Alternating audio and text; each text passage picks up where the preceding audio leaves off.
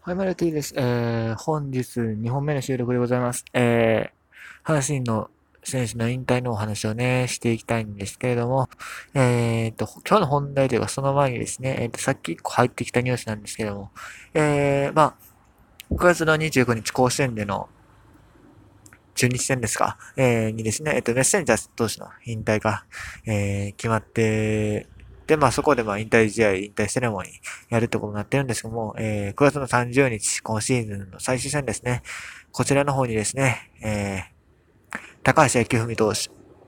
が、えっ、ー、と、登板すると、引退登板するということがさっき、えー、情報として流れていきました。えー、僕ね、両日とも見に行くんで、しっかりね、目に焼き付けていきたいと思います。特にね、高橋選手は、えー、ドラゴンズでもあの、優勝に貢献してますから。でも、でもって言うと、なんか、阪神でも優勝に貢献したような 言い方になってる。いや、まあ、阪神、そうやな、うん。阪神で優勝してないんでね、えー、っと、ドラゴンズで、えー、優勝に貢献して FA で阪神でやってきて、えっ、と、2017年ですね、特にフル回転してくれた、えー、高橋明文投手の引退試合。こちらもね、え、しっかり目に焼き付けていきたいと思います。え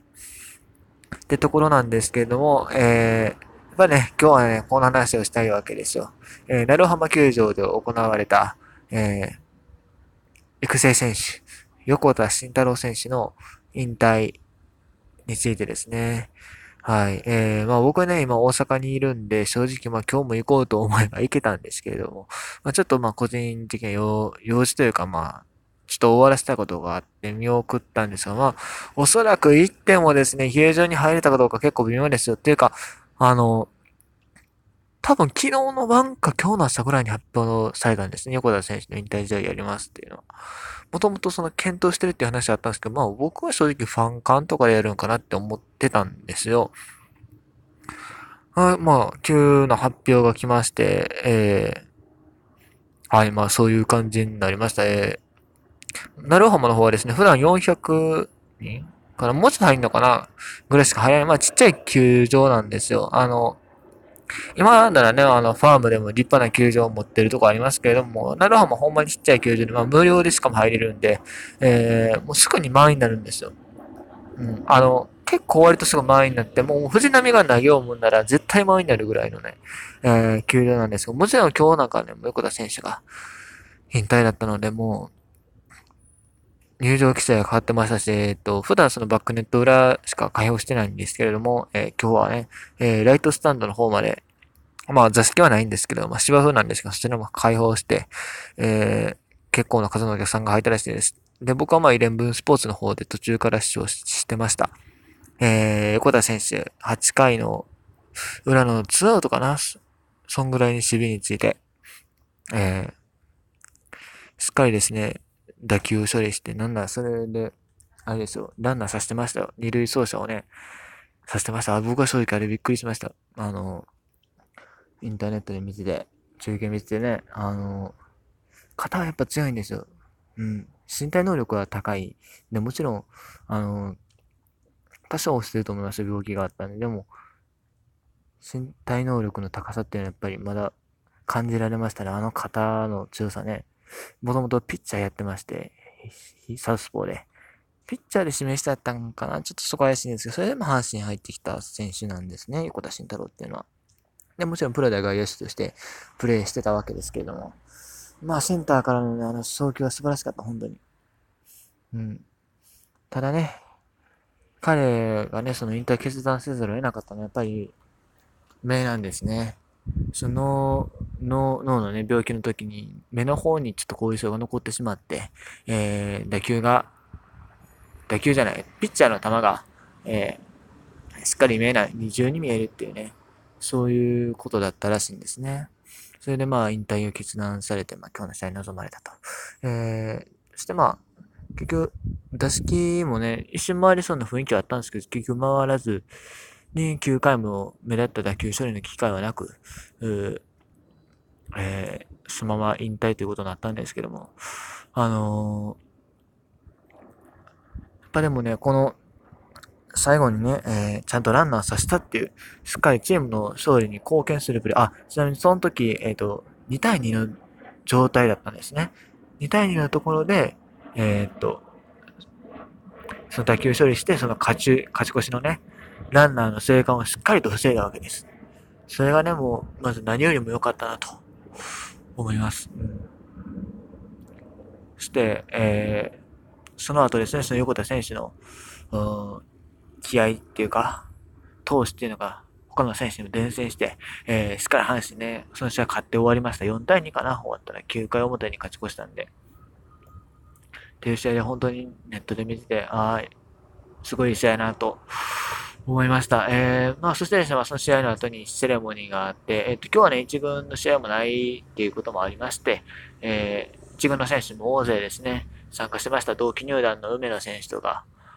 えー、もうですね、えっ、ー、と、来てましたね。彼らがブルペンで見守る中、試合終了して、そしてまあ、インテセレモニーに入って、えっと、なんかあれですよ、梅野さんとかね、あの、騎馬戦の格好、騎馬を組んで、横田選手が上に乗って センターから、あのー、ホームベースっていうかマウンド方向にね、走るっていう謎のパフォーマンスがありましたが、あれも良かったですね。そう、あの演出がすごい良かったんですよ。あの、もう多分、あの、イレブンスポーツの方とかにね、アーカイブで残ってるんで見てほしいんですけども、えー、そう、2016年の開幕したのが、なる浜の電光掲示板出て、ヘイクとかね、懐かしい名前あるなと思いながら見てたんですけど、えー、そこでですね、まあ、一番高い2番センター横田で、2番センター横田っていうコールをして、背番号24のユニフォーム、その当時のユニフォームでね、えー、駆け出して、センターの守備位置についてからの牙で、マウントの方へ行って、えー、セレモニー、えー、セレモニーっていうかね、えっ、ー、と、言葉を述べるっていう、あの、まあ、家のリビングで、実家のね、リビングで見てたんで、あの、真顔で見てましたけど、あれ、一人暮らしのその今の横浜の方の家で見てたら、おそらく泣いてますよ。うん、いや、あの、まあこういう形の引退セレモニーっていうのはもう、今までなかなかなかったとは、もしもちろんこれからもあってほしくない形なんでね、もうこういう病気で、病気でというか、こういうね、若い選手のインターセレモニーっても見たくないなという気持ちはもちろんあるんですけど、うん。えっ、ー、と、花束贈呈も矢野さんとかね、えっ、ー、と、梅野さんとか、えっ、ー、と、あと、ご家族の方。お父さんプロ野球選手なんですね、小田慎太郎って実は。えっ、と、ロッテオリオンズでプレイしてた選手で、確か、首位打者も一回取ってたそんぐらいのすごい選手で、やっぱその身体能力ね、受け継いで、プロに入ってきたわけです。うん、でね、それで期待されて、特に長編学のね、時も、金本監督就任とした時ですね、その時に、あの、猫越横田陽川、この3人は遠くに飛ばす力があるからしっかりと育てていきたいというふうにね、金本さんが最初に言われたような選手でした。本当に若手の有望株というか、まあ、阪神でドラフト上位で、ドラフト1位、2位でね、入ってきたコストジャーなんてもうなかなかいなかったので、それだけでファンの期待も大きかったし、まあ、キャラクター的なところもすごいいいところがあって、天然でね、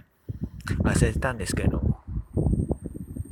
ね、プロ3年目に開幕スタメン出て、プロ4年目さ飛躍するぞっていう時にね、こういう病気になってしまって、まあ、でもよく言えば、まあ命は助かってるわけやし、ね。はい。まあ、これから第二の人生どうなるのか、まだ本人もいろいろ悩んでるみたいですけれども、えー、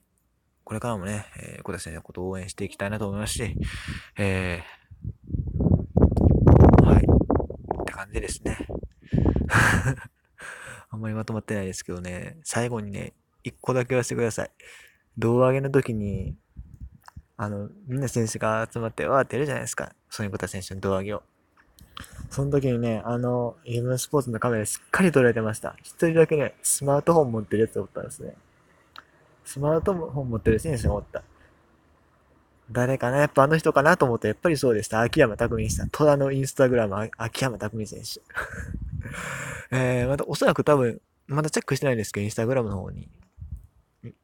動画の写真載ってるのかな？しっかり見たいと思います。ということで、今日の2本目はこの辺で切りたいと思います。